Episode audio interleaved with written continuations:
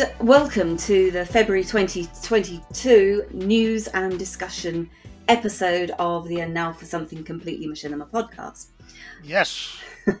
I'm one of the podcast regular hosts. I'm Tracy Harwood, and I'm joined today uh, w- uh, by Ricky Grove, Hello. uh, Phil Rice, Hey there.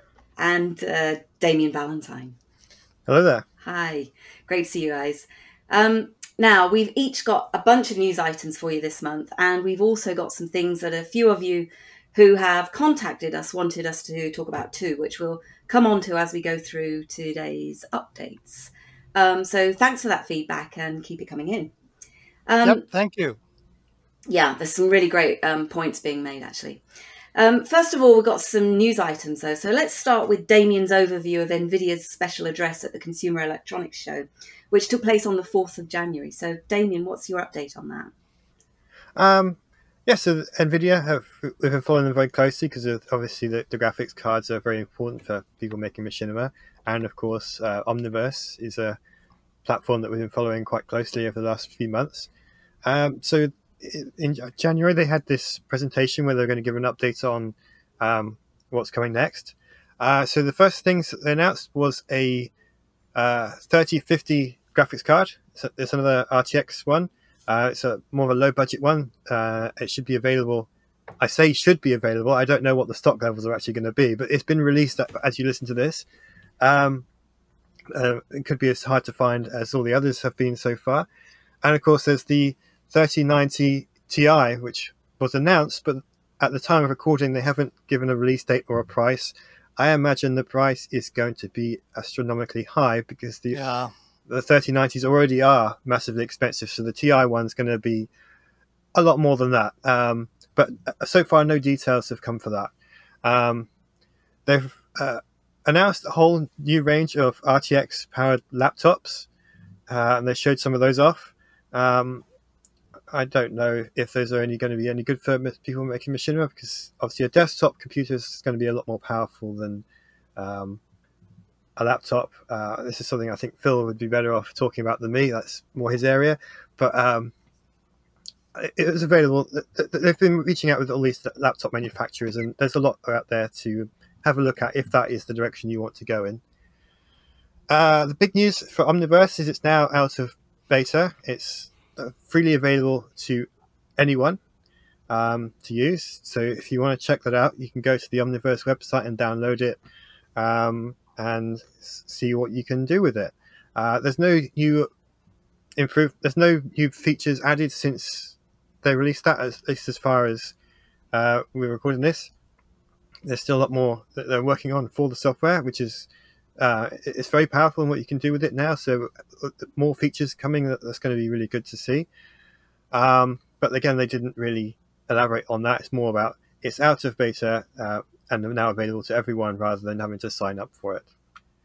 Uh, Canvas has been updated. Uh, this is the piece of software that I talked about last month, where you draw a little picture and then it comes up with this AI generated masterpiece. Um, they've made some improvements to that, so the images that you get at the end result are much more higher resolution. There's more template styles to choose from. Um, and there's more features there to, to play around with, which unfortunately I haven't had time to to do just yet. And that kind of covered all of the uh, anything, everything related to Machinima. But they also, I just mention this briefly. They also announced that they're going doing AI driven cars, so that they're self driving cars. And the part, well, the reason I mention this is they're using Omniverse to train the AI how to avoid objects. Hmm. And I, I, I was actually tuned out of the presentation at this point. I was cooking at the same time, so I missed the beginning of that. But it sounds like they're using it. It must be the physics and the way the objects handle. So they, they put the AI through this process in their own virtual environment software to, to teach it how to avoid things. And I thought that's really impressive. And that's not something that you expect to get out of software design for making machinima.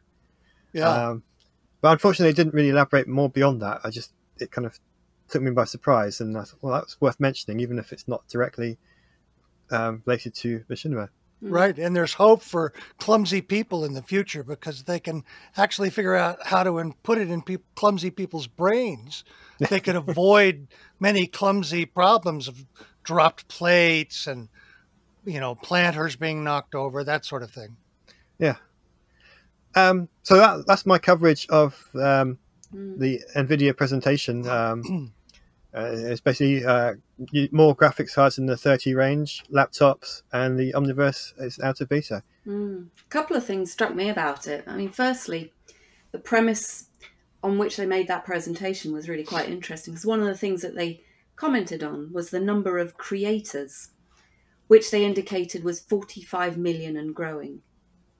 Hmm. Now, now I wonder what they actually meant by that because it was at least Yeah, 10 yeah. years ago.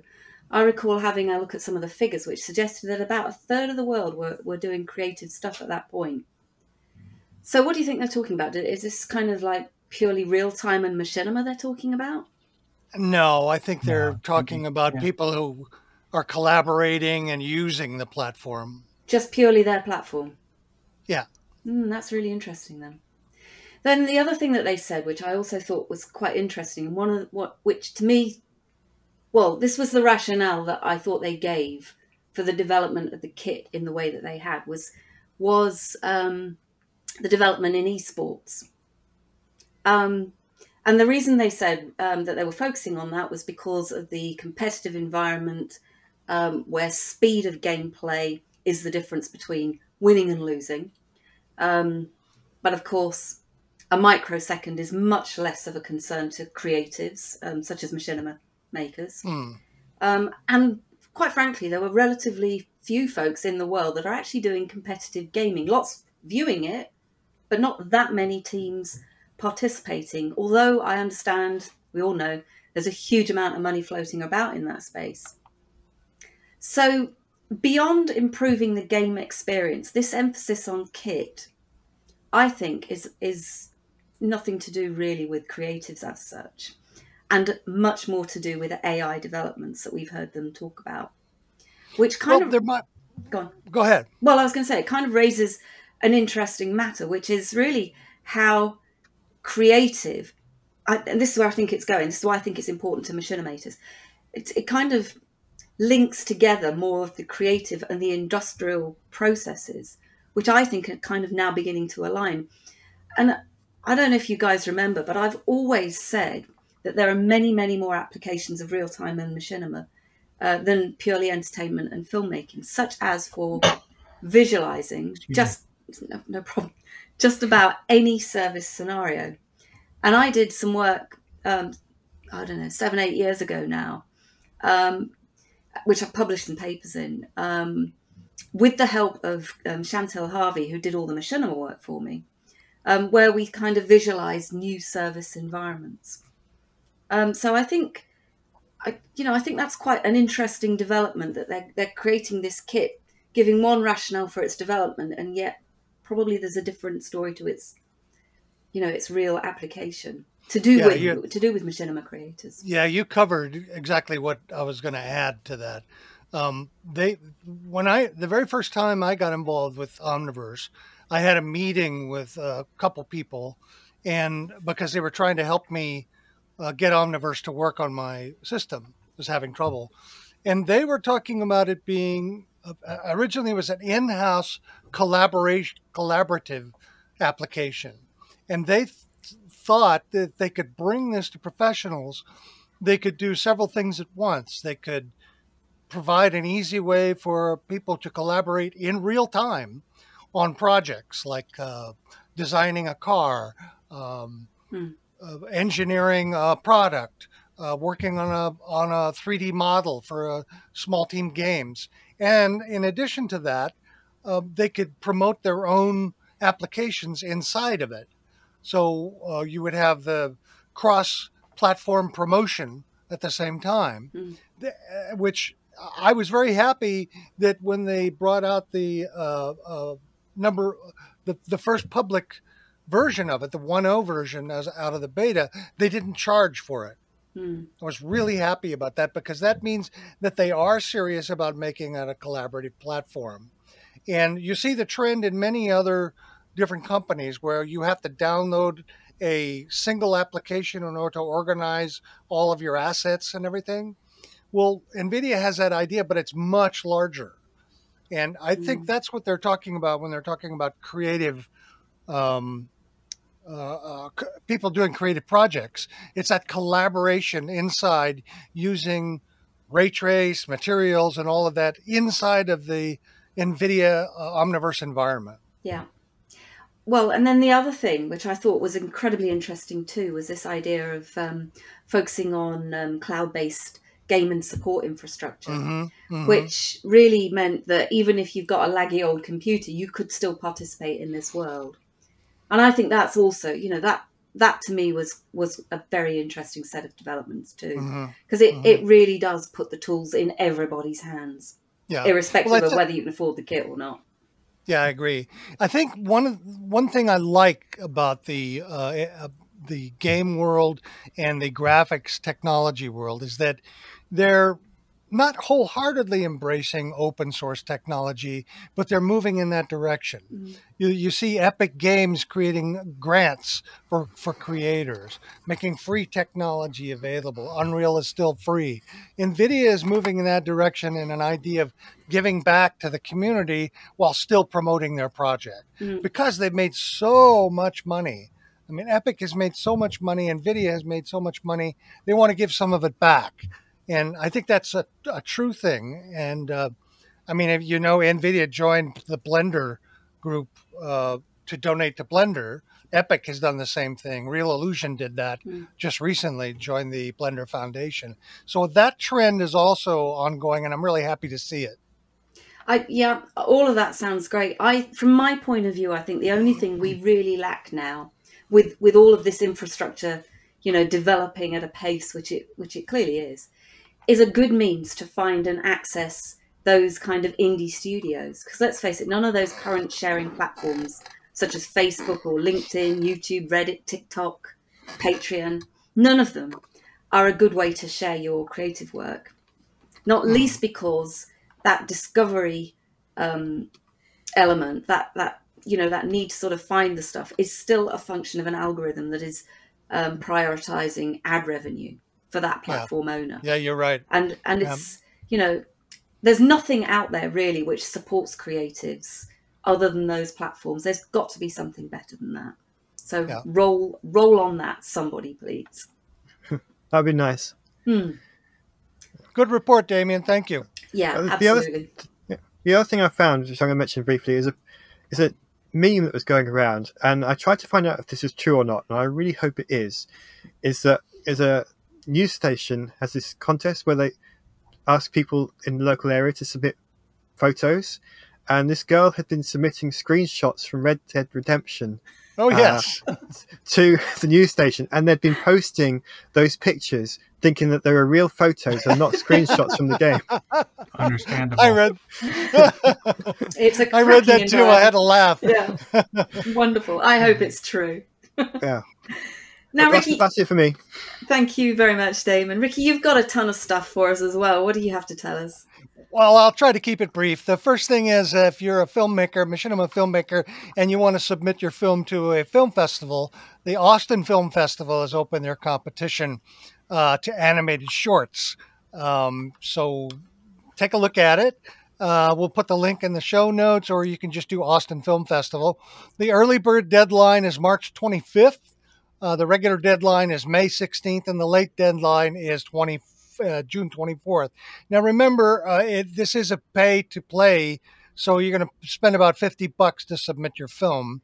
But if that's not a problem for you, I recommend it. Austin Film Festival is a well regarded uh, um, film festival, and I think you do well. Secondly, uh, Adobe is testing out a new web based tool that uses AI to simplify audio recording. It's called Project Shasta. It could make recording and editing podcasts and other projects a lot easier in a sense. Um, you can get out, you can set up a time where you can record together. Uh, so far, I haven't heard that it's a paying uh, platform yet, but I'll get more information on that. Just we'll put a link in the show notes, or you can just do uh, Google search Project Shasta. It looks interesting. And then, uh, secondly, or thirdly, uh, the Kerbal Space Program 2 is launching somewhere in 2022. Kerbal Space Program uh, originally started in 2015. It was a Mexican company and it was purchased by Take Two Interactive. It's a great space construction, open space construction game with uh, absolutely gorgeous uh, spaceships, space, um, platforms, all kinds of stuff. They, the game action is basically working together with your friends who play these little fun characters in spacesuits and that to design and uh, create space stations for assignments and rocket launch. It was hugely successful. And uh, uh, uh Kerbal Space Program 2 looks even better. They've added, they've taken a lot of feedback from users. They've updated it. They, it looks better. They've given you more opportunities. Um, YouTube has a, a lot of, of interesting um, Kerbal Space Program machinima which I like. I think it's a great platform for machinima. Uh, it's something I'm going to keep looking at uh, through the rest of the year as the space open space uh, programs for machinima. So keep an eye on Kerbal's program uh, program two. It's they say 2022, but they don't say what quarter. So I'm not sure which one um, to look at. But we'll we'll keep you updated on it. And lastly, I have to say. Um, it's not really news; it's more of an observation. I, when we first started this uh, uh, podcast, I, I, would every week comb the internet and comb YouTube and Vimeo and all the other places to try to find interesting machinima, and I didn't always, wasn't always successful. Um, so I ended up going back and doing a couple classics. Well, I have to say, I don't know why, but there just seems to be a greater percentage of really good machinima on YouTube in particular now. Um, I, I went through several different uh, uh, searches this week and came across at least half a dozen films I could add to our film list, but I, I didn't want to do it because I didn't want to burden everybody. But I'll I'll add the links in our show notes uh, so you can follow through. And so I'm really happy about that. There's some really good stuff being done, uh, not only uh, finally in Unity and Unreal too. Uh, but that's a real encouraging sign to me, and I'm really happy about it. Yeah, it could be the lockdown coming to fruition. Yes, mm. indeed. Sort of yeah. the last two years worth of work just now coming out. Because I noticed a lot coming out in December as well, which I thought was quite interesting. You know, the fact that there were so many being released during December. Yes, yes. Yeah. Okay, well, I've got a few updates myself. Um, all right. Which I'll uh, run run past you all. Um, firstly, just a sort of a general point, um, general observation, really, um, which was made by Upload VR in, a, in an article that I just sort of came across, which was the increase in sales of VR headsets over the Christmas period. And from what I could hmm. see, that's an increase of around threefold from what I can tell across the different platforms reported on. There are no official release figures um, for VR headset sales, which I think is one of the challenges for that sector. I think one of the main problems with VR has been that, that there hasn't really been enough killer apps to justify the investment in the kit. Uh, and quite frankly, it's still a pain in the bum to use it. Um, plus, if you're going to make content for for it um, or from it, uh, you know, the, the, VR games themselves are quite a challenge, as we kind of found out when we talked to um, Half Half Life Peeps, Half Peeps, um, um, when he did that uh, a film series, um, Alex, a few months back when we talked to him he was saying what a challenge it is to create machinima in, in VR. Um, so much of this is going to be driven by the metaverse hype. I think the fact that you know VR kit is going to be adopted through all this uh, all this talk going around on what the impact of the metaverse is, um, and the article itself suggests that one of the main drivers is Meta, Facebook. Um, uh, and of course, that's gone on and on and on, and most of it isn't really very positive. Um, so I think it'll be quite interesting to see how VR does continue to evolve as a machinima creating um, tool or resource um, over the over the coming months as more and more content gets made in in that environment. Um, and, and maybe we've reached a critical mass of adopters now. I'm not sure. So that was one point I wanted to make. The other uh, is to do with um, NFTs. Now, we've talked about NFTs um, in the past. Boo! Boo! exactly. Well, I got two comments on this. Firstly, um, Peter Molyneux, who, whom you you'll recall um, had made that well-loved Machinima game, the movies, which was released back in 2005, um, is now it turns out working on a, a business open-world sim where creators can earn money from their creative work using blockchain technology. Um, so think Minecraft and Second Life. Um, and in Molyneux's game, you can already buy land. Uh, and once the game releases, which is um, scheduled to be later this year, you'll be able to own your own assets um, as well in in you know after you've kind of created them. So you own them, continue to um, take a stake out of them. Um, although I think uh, it sounds a little different to from what I understand of it. It sounds a little different to sort of what what you do with Second Life um, because you you continue to earn money from them um, using this um, crypto setup, cryptocurrency setup, which they've called legacy. So it implies that you continue to generate revenue from it. Um, I think that's going to be quite an interesting one to watch, not not least because it's you know it, it's still rolling on with this NFTs that um, we haven't really kind of bottomed out. That, yeah, yeah. that said, the second thing on NFTs that we picked up um, this this last couple of weeks is it's sounding really quite interesting, and that's that John Gaeta of the Matrix um, Bullet Time infamy infamy has also created some real time machinima content which evokes the Matrix experience that he's now listed on on an NFT market. And these are not just films, but they're snapshots of a virtual experience with eggs embedded into them that buyers can find for themselves. So it's kind of like a mini Matrix like, Matrix Awakens like experience with specific content and sold whatever that market rate will, will bear, what the exchange determines. Now, they're listed on OpenSea at the moment, although I couldn't actually see much trading taking place on the works, and neither is it clear whether the pieces on the market have been made using parts from Matrix Awakens experience, say the cutouts, or to my um, to my point earlier, really about um, VR. Um, are they uh, are they bits and pieces that he's made himself, and can he make? Um, um, you know, can, can you? I suppose can you collect them really? Um, I think a lot of this depends on along on on the the viability of the content itself. Now, of course, you know we know that the Matrix has in least at least in theory got a you know pretty wide audience. But I think the other part of it depends on the the the name of the artist, which of course John John right. is, you know John is a name. Right. So I think he's onto something in terms of the concept here. But whether other machinima creators can can do a similar thing, like create you know part of their film in say an Unreal, un, you know as a like an Unreal um, you know frame or you know part of part of the story if you like and then try and sell that as a as a, an experience. I think that that might be one option that they're kind of thinking may look viable. Um, but i think if all you're doing is is using unreal to create your own films and then putting your films out there i think that's doing something else. And i'm not sure that that will be viable in this nft kind of market context. Yeah. That he's yeah, clearly developing. So I think that's a really interesting development in machinima and NFTs. I mean, we always kind of knew that there would be that.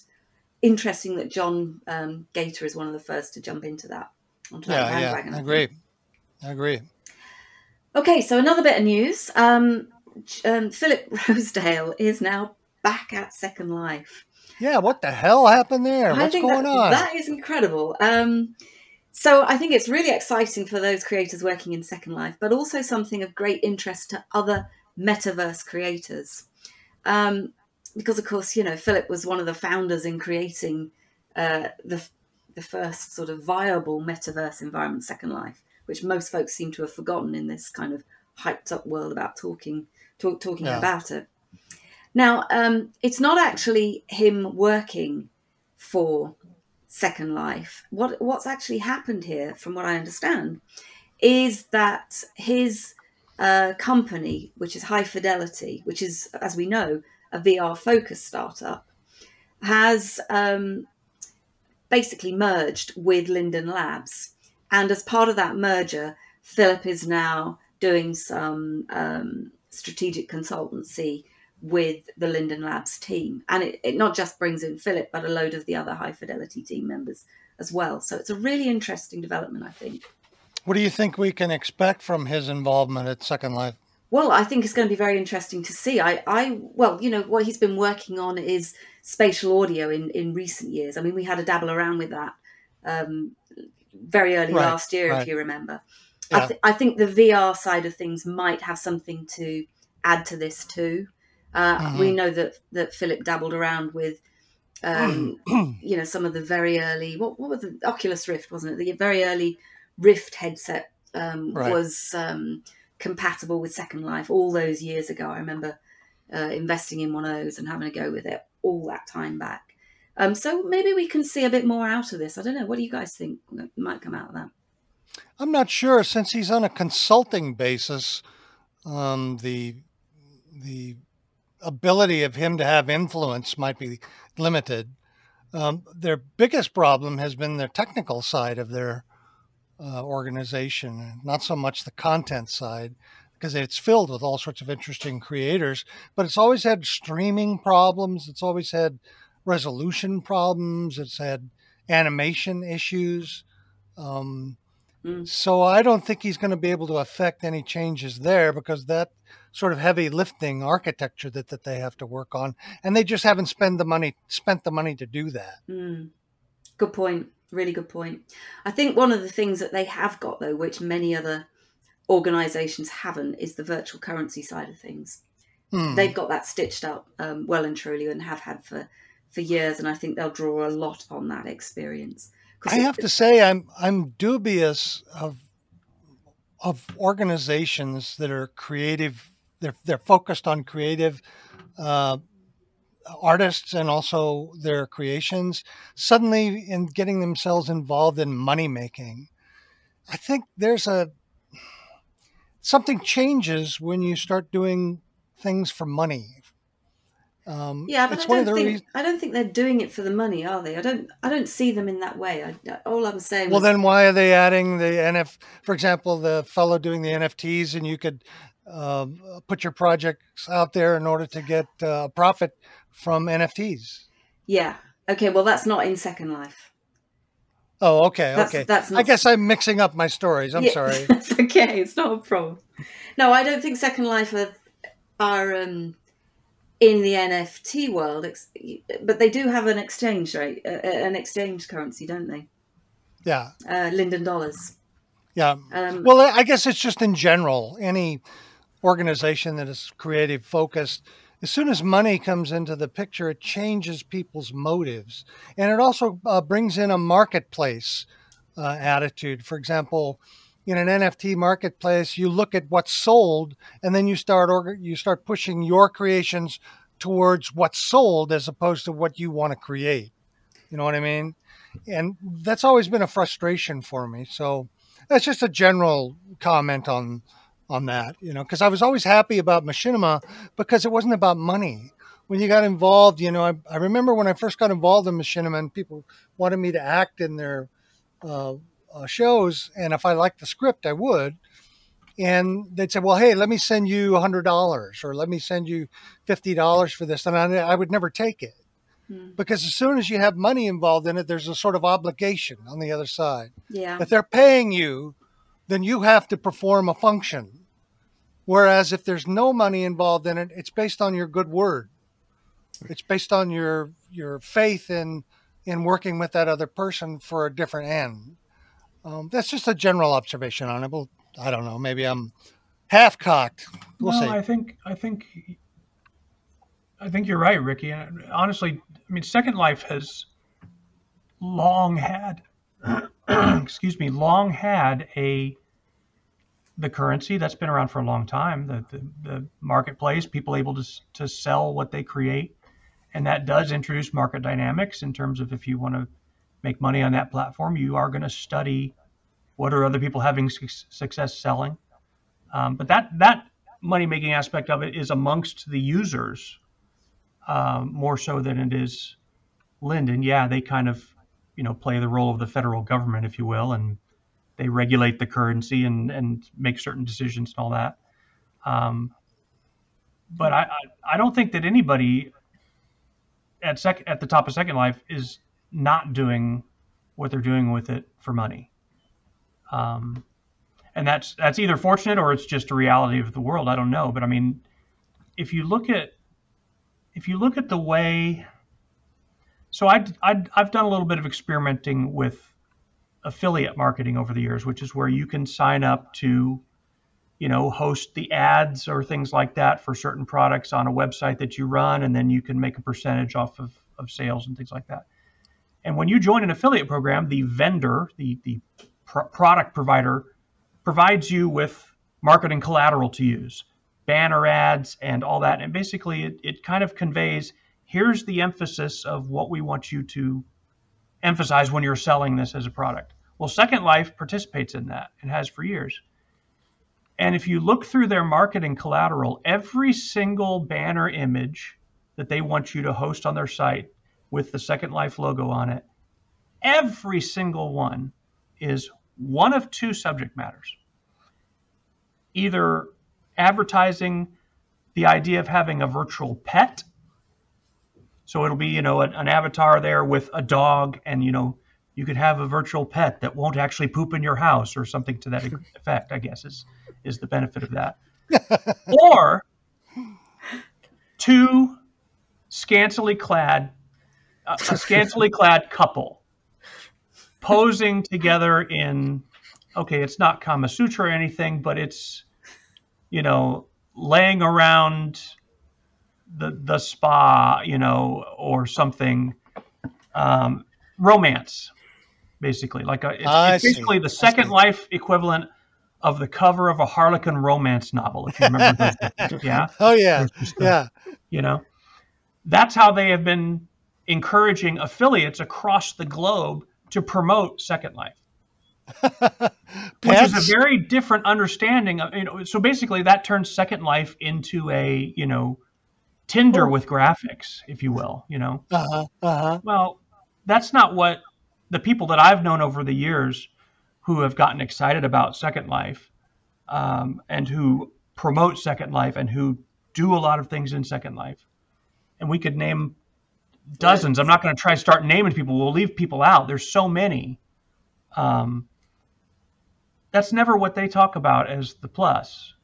You know, it's it's it's these very deeply, you know, creating 3D experiences for someone, and and you know, uh, uh, you know, using it for machinima is just one thing. But there's people who, it's now I don't want to make a movie of this. I want to create a, a place in this virtual world and have people come experience it in in Second Life, not outside on YouTube, right in here where it's all around you where there's not really a set camera. You're the camera. What you look at is what you look at, you know?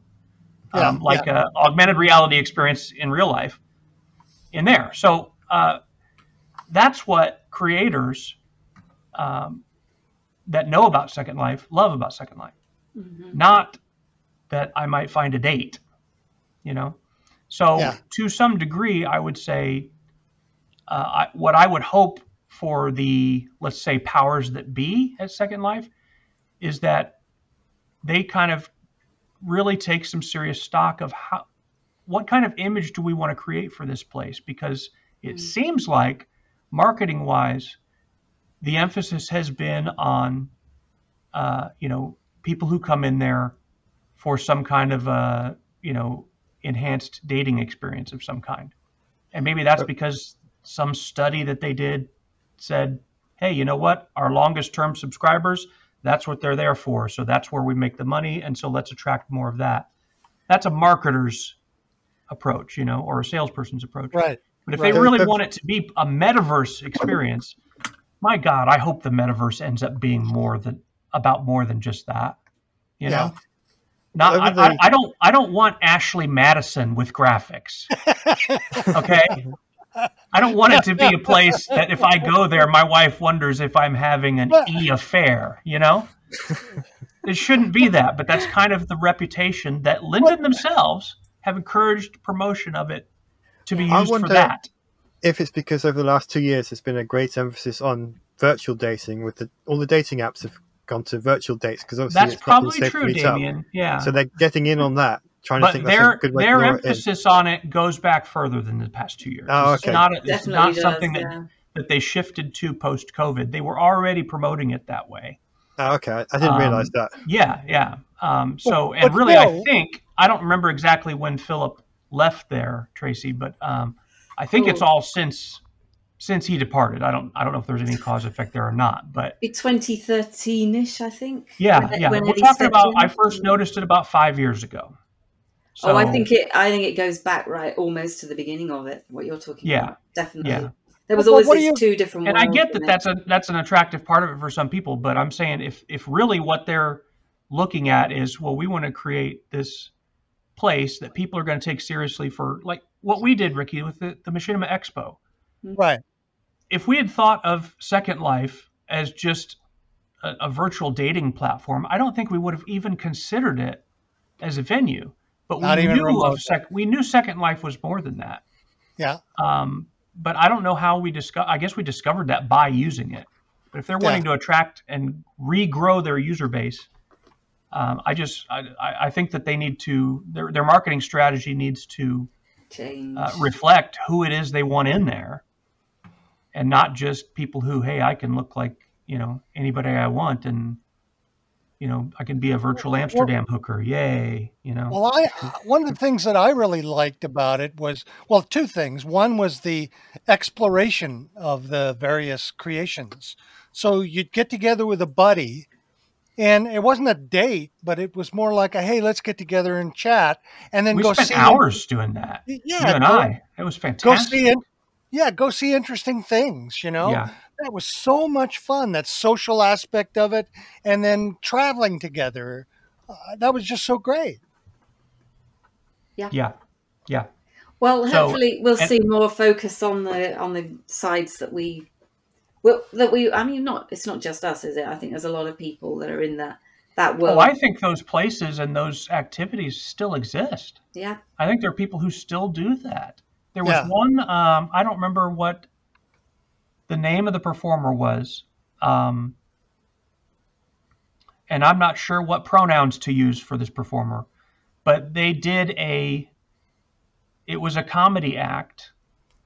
Uh, Lauren Wayland, is that, is that ring a bell? Is that yes, that rings a name bell. that they went by?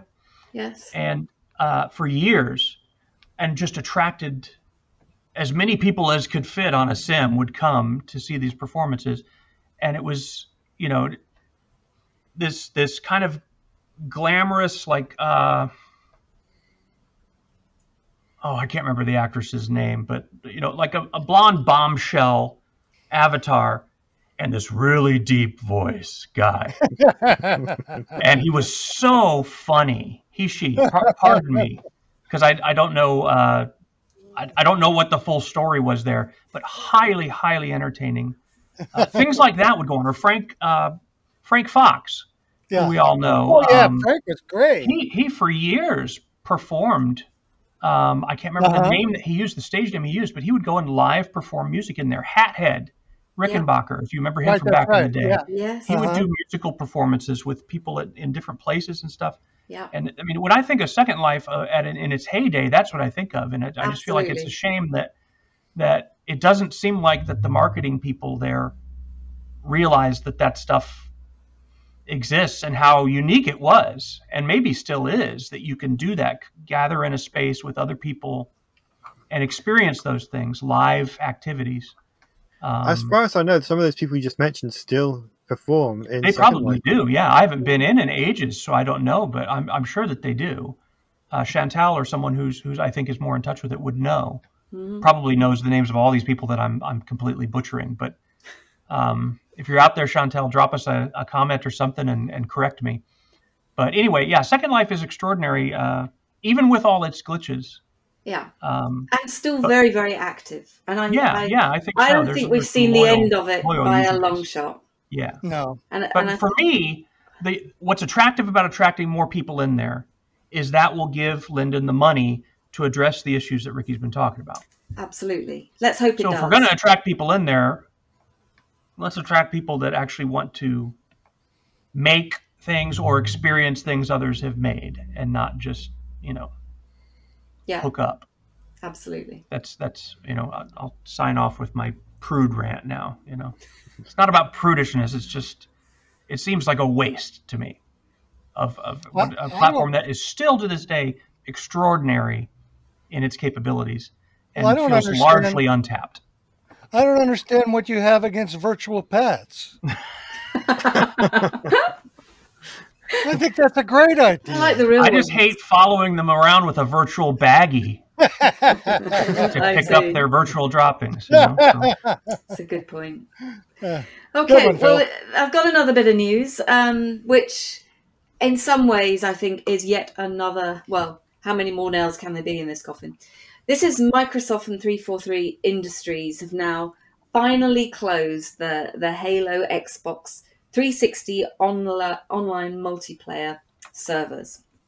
Um, so, for fans of the original Red versus Blue long-running Machinima series, which was made by Rooster Teeth in Halo 4, this is this is, I think, the very final nail um, of an era.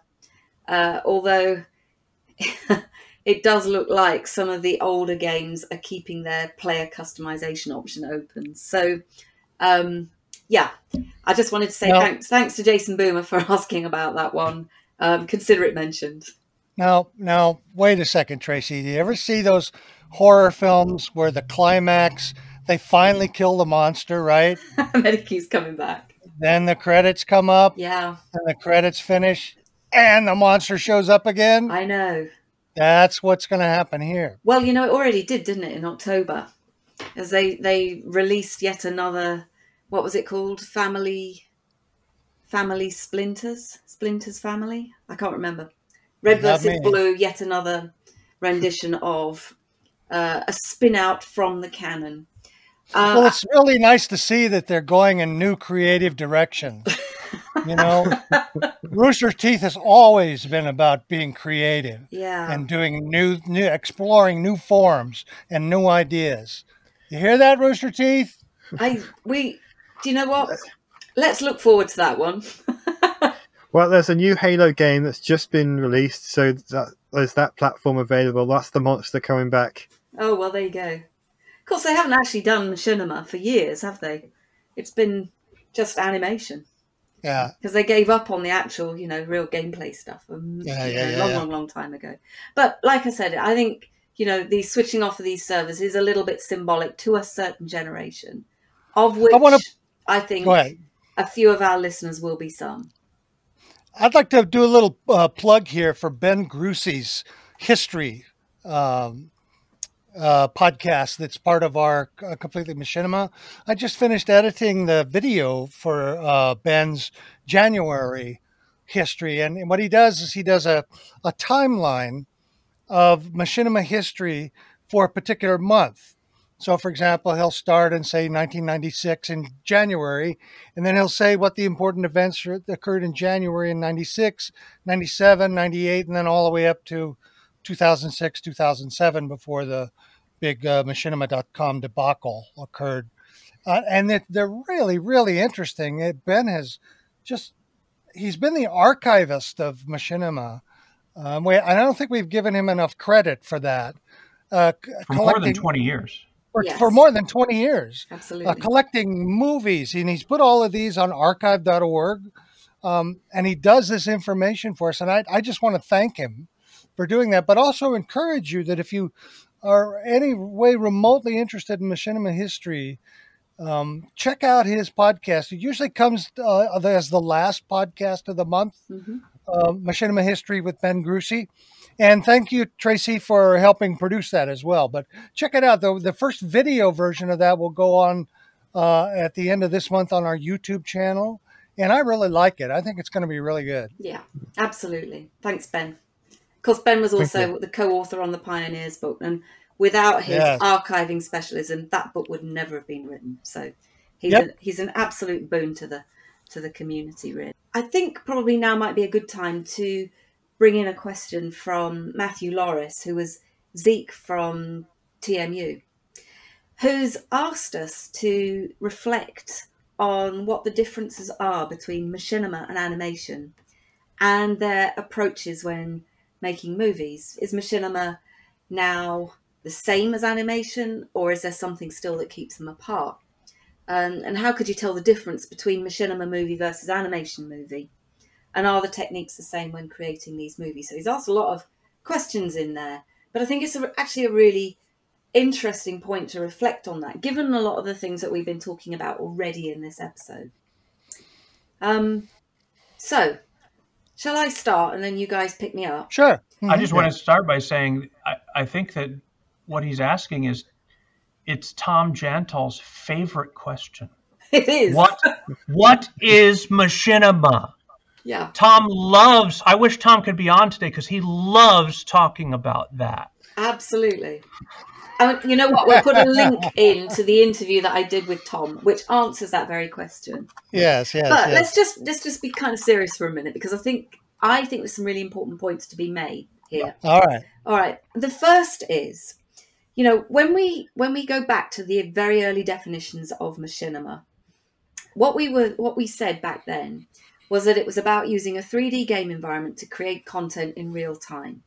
What was called machine cinema. And actually it was Hugh Hancock quite early on that added in that word animation right in the middle of the term. Machinima. Partly, partly I have to say, Yeah. to justify the continued use of the misspelling of the concatenation of those two terms, machinima, machine animation cinema. So it was a cock up all round. Yeah. Um, now, clearly, animation can be made in many different ways. Um, now, using techniques, uh, you know, I mean, we've had hundreds of different techniques that we've talked about over the, over the years. You know, for for, for animation, stop mo, um, keyframe, and now even um, animators are beginning to catch up and use 3D environments. Whereas our definition of machinima, I don't think has really moved on that much. And I think more like what it's about is the rest of the world catching up with the techniques that the pioneers in machinima originally devised. And I think it would be fair to say that the games engines that can be used for machinima have definitely evolved. So if you take, for example, the Unreal Engine, uh, I mean that that was really in its early days Unreal Tournament, uh, and and now it makes much more of being an open tool rather than a predetermined set of assets and resources. Um, and I think it's worth remembering that a lot of machinima is game based, which is to say that it is inspired by or informed by specific games in some way. Um, and of course, you know, machinima evolved not not least because game based assets as tool sets were a way to access creative resources in a cost effective way. Um, so if you think about Un- Unreal and Omniverse and a whole load of other tool sets, they are now freely available to creators, notwithstanding the amount of money that you need to, to actually have the, the, the kit. But for a long time, one of the things that held animation and machinima apart was the distinctive aesthetic. And we've talked about that a lot on this show.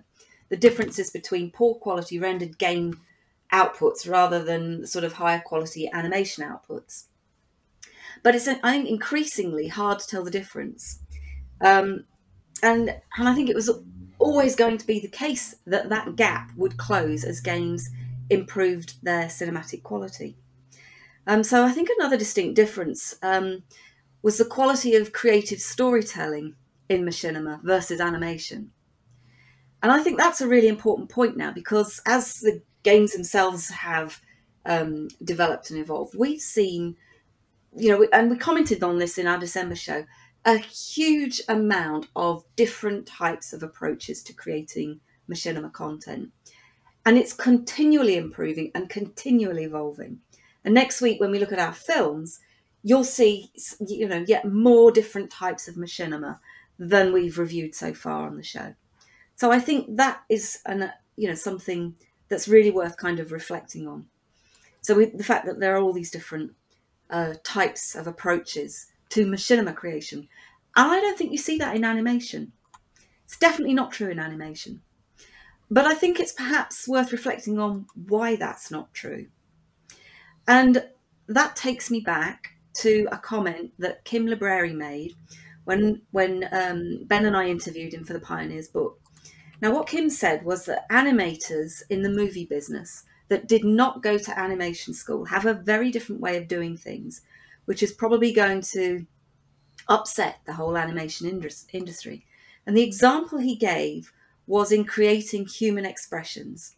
And he said that tra- trained animators tend to create uh, bigger than life performances for you know for their characters but that self-taught real-time creators tend to make use of the very subtle nuances in human behavior which they've learned over time some genuinely real differences and we're seeing that play out in the for example in the in the say the MetaHuman set of tools that unreal are making available so i think you can now still tell the difference between traditional animation and game-based animation even though you might find it particularly hard, increasingly hard, I'd say, to tell which game was actually used in the machinima itself. And I think, if anything, machinima remains at the very forefront front of pushing boundaries of creative practice, um, which, you know, taught animation just isn't doing. So there's my 10 cents worth on that one. What do you guys think? Golly, I don't think I could have put it any better. I mean, there's nothing more you can say. You've encompassed the entire complete answer to the question. The only thing I would say is that it, um, I tend to look at it as the difference between amateur, and when I say amateur, I mean the original definition of amateur, not as a derogatory comment like poor craftsmanship. An amateur, which is somebody who has a passion for something, and professional. A professional works in a marketplace in which they have to structure their work according to certain standards and subjects. Um, animation tends to operate in that realm, which means you learn um, through hard work how to do certain techniques, and there are uh, acceptable looks for animation. If your animation doesn't look like a Pixar film, then uh, it doesn't uh, it's not acceptable you have to redo it until it does versus somebody who does an uh, an amateur production um, uh, and and is able to do it just the way they want because they're they want to get the work out mm-hmm. they don't have to spend um, uh, two weeks on um, five minutes of animation you know what i mean like they do at, at pixar it's the difference between doing something for passion and something for profit yeah, well said. I forgot about the money bit of it, but that's so true. I was thinking what you just said about uh, self-taught animators, and it got me thinking about my own when I do facial animation myself in my projects, and I am a self-taught animator.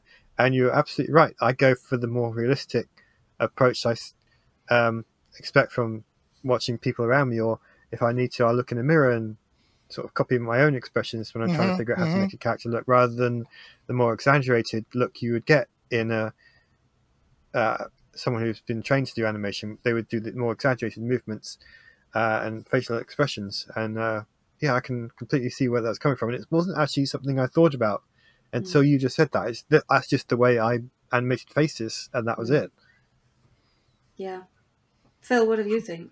Yeah, for me, the, the, the central element is the real time quality of the animation. Um, if you look back at when machinima, or originally it was just Quake movies before that term existed, uh, the reason it was attractive to creators is because you because of that rendering time. Uh, if you were to, we're talking about late 90s here. So if you were to try and render out what back then would have been high res would have been 800 by 600 pixels. You know, roughly one quarter of the size of HD video that's common on YouTube now. It would take days to render a few minutes of footage.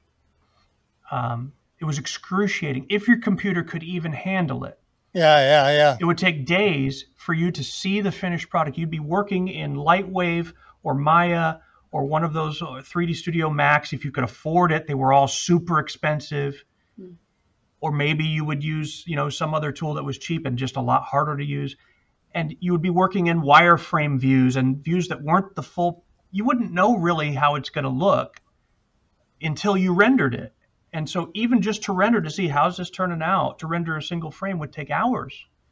Uh, this was the reality of creating computer animation content at that time. So along come video games, um, who have, you know, unwittingly stumbled right into this technology that that not stumbled into, they created this technology where something could be rendered live on the screen um, in higher resolution than than the videos that we were scraping away to do. Um, and it could be rendered rendered in real time, 30 frames or more a second. It was astonishing. And so early machinima makers, it was all about hacking the infrastructure of that Oh, game to get access to that Yes. engine. And I don't care if my character looks like a soldier, it's a dude, it's a humanoid. Right. And I can make them do something different, or I can just capture, I can be the camera and someone else can move the guy. I mean, these things were, we take them for granted now, but it was extraordinary. Um, and then along comes id Software and builds in, for a completely different purpose, builds in the ability to record and play back something within the game. So all of a sudden, these things that people had been seeing since the 80s with Demo Scene, which were real time rendered animations, but done with mathematics and programming. And it was not an easy entry level to do that. You kind of had to be a, a real nerd to do that, you know? And, and all of a sudden, here's this game that has abstracted all of that into an interface that, that anybody could use, really. You know, and all the real time rendering and all the mathematics, you don't have to know any of that. The game does that. And now I just want to inject my own actions into it. Mhm. So, it, it, for people like Hugh uh, Hancock, who were you know getting involved with it early in those days, he was completely capable, even then, of doing traditional animation. He was complete. He was completely capable. If he didn't know how to do it, he knew how to talk someone into doing it and being on his team. He knew how to infect someone else with his passion, and he could have got that together and done that. The thing that held him back was real-time rendering. Uh, was was traditional rendering. There's just not enough time, you know. It's almost prescient now, given that he was taken from us so early. But back then, what he would say is, "I don't have enough years left in my life to make the movies I want to make if this is how I have to make them." Yeah. Oh man. Yeah. Great. And then he stumbles into machinima, yeah, or Quake movies, as it was called. And all of a sudden, I can produce, I can produce my movie faster than Pixar can. Not just because they're going for a level of perfection that we aren't, not just because they have millions of dollars worth of employees and animators and engineers all working on this, but because uh, the rendering, even for them, they had to have this farm of servers working on it. And even for Pixar, one frame of the Toy Story movie took took days to render for them. For them, with all those millions to throw Yeah. at it. So Yeah. Yeah. that's what made Machinima different. And Tracy, you're absolutely right. It's not Machinima that's really moved. Yeah. Okay, the games have moved forward, they've Yeah. evolved, they got more advanced, but it's the entire animation, the, the entire attitude about computer animation has Ah. moved toward the Yeah. techniques Ah, that empower Machinima. Absolutely. The entire thing has moved that way. Look at NVIDIA, uh, look at Omniverse, look at what Reallusion has done yeah, yeah. all of these they're all they see that real time part and realize now even professionals want that because they can get the same quality the high quality as is on the mandalorian with a freely available set of tools from uh, unreal Mhm. it's astounding Yep. Yeah, yeah. astounding. So, yeah, that's the, the difference for me as a maker was always in the technique, and uh, you know, yeah, some of the some of the skill set has changed for sure. You need you you know there, there's more things that you need to know how to do um, if you want the exact movie you're looking for. You can still do machinima the old-fashioned way, by the way, and it's easier than it's ever been because now you just capture the footage with a third-party tool. But you know the, the skills that matter which is deciding what in the heck to even produce and and you know crafting the idea and getting the idea in ship shape before you even fire up an engine those skills are still the same Yeah. you know it's just now the possibilities are I don't even know what the limit is now. Well, I, I think you point you've made great, great points there, Phil. And I think one of the things that I want to emphasize is the attitude. Yes. The attitude of the machinima filmmaker is in a rebellious and personal.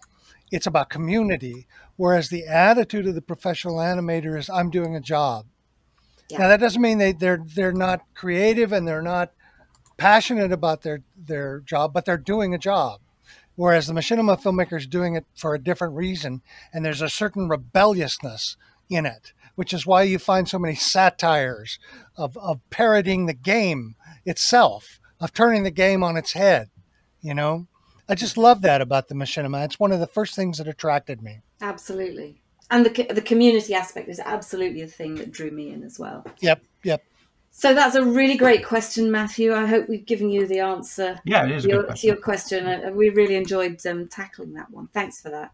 Um, And and finally, um, today I know we're up to time, but Phil, you've got an update for us as well. Would you like yeah, to? mine are super super quick. So, uh, Rockstar Games has has uh, launched their next, uh, uh, let's call it plan, to uh, to uh, their next public relations plan to uh, attract more users to their games, and that is they've decided to uh, uh, to pursue a lawsuit against a group of modders. So um, we're excited to see what will come to Rockstar Games from that. It's it's something that we've we've talked about this how many times, Ricky? Of I- why don't the game companies just sue the users of the games? That's the way i've you wanted want to to win hearts and minds. That's the way, right? yeah lawsuits So yeah. So and there's a lot of misinformation, information and misinformation, and honestly, I don't know what's what. But I mean, the, the, of course, the lawyers for for GTA are saying, well, they stole some, you know, they, they misappropriated some copyrighted game code, and then the def- the defense is saying they didn't do that. They just documented what was already out there. Tracy, thanks for for filling me in on that right before this this show. Who knows? To me, the the, the story is the fact that they're actually suing yes Um, yes very unfortunate. Um, you know, almost as unfortunate as the uh, the the re-release of the, old, the the GTA games themselves. almost almost that bad. Not quite that bad, but almost that bad. So we'll keep an eye on that story and let you know of any developments there. And then um, in in lighter news, YouTube announced right near the end of the year that uh, there have now been uh, of videos on YouTube that have Minecraft as the subject or made with Minecraft or that kind of thing. There have now been a, a total of one trillion views wow, of that, which astonishing. is just just amazing. Um, in a in a separate story, which I didn't link there, uh, it turns out that uh, about 950, uh, 995 billion of those views, people weren't weren't, weren't terribly satisfied with what they saw. Ooh. and, uh, and no, least, here's the thing: Minecraft. People who play Minecraft, they love Minecraft. They, they watch it all day long, breakfast, lunch, and dinner. They want to see people doing unique stuff with it. They want to see people building with it. They have a lot of fun with it. There's there's some some of the biggest YouTubers uh, and some of the biggest streamers on Twitch. And to this day, Minecraft, a 15, 16 year old game now, is still one of the most watched things on all of Twitch. Yep, yep. It's unbelievable. well, yes, unbelievable Yeah. is about it. Thanks for that, Phil. So congratulations to Minecraft for that. That's or Mojang. That's uh, that's pretty neat. Absolutely. Okay. Um, now we've also got a request from Pandora's 3D Films, um, which is to discuss uh, translating a prose story to a visual medium, um, like Damien's been doing in his Heir to the Empire series. And I think what we're going to do with that is defer to a special episode where um, That Damien. sounds like a quick subject. I mean, It's a- you know, it's a great Ricky, subject. thirty seconds and we're out. I mean, no, what- no, no, no. I'm not going to do that because I really want to hear that one myself. Here's I, my advice. I think That's it's a whole do it. right there. Don't do it. That's my advice. We should plan for one of the maybe maybe for next month. Maybe it'll be a slow news month. No, we should I think plan. We should plan an episode where we discuss that and we could pull some adaptations as examples because there's been some great That's ones. good. Yeah. Yeah. some really great ones. Well, I was going to Um, suggest that Damien and Ricky do do a special podcast on it because you know I like that even better because I don't have to do anything. Oh, So, good idea. Sure, Tracy. sure. High yeah, five. that's great. Yes. Yeah, I see where you're going with that. Ay, And- ay, and anyway, anyway, Ricky has um, nothing else to do, so this But is he's- perfect. He's the expert on this. Just He's before the show, he was many. like, Phil, I just don't have got enough, enough. to do in my life. I know he said that Can, to me too. can too. you give me more to do, please? And that's our show today, ladies and gentlemen. Actually, it is. That's it for this episode. So we hope you've enjoyed our coverage of latest news items um, and the discussion today. Um, don't forget you can give us some feedback on the usual social channels, or you can contact us directly using the addresses on our website at completelymachinima.com. We'd love to hear more suggestions for things you would like us to cover. And thanks in the meantime to those of you who have taken the time to comment to Jason Zeke or Matthew, Pandora, John. Really appreciate it and look forward to seeing you next episode. Bye for now. Bye bye. Right. See ya.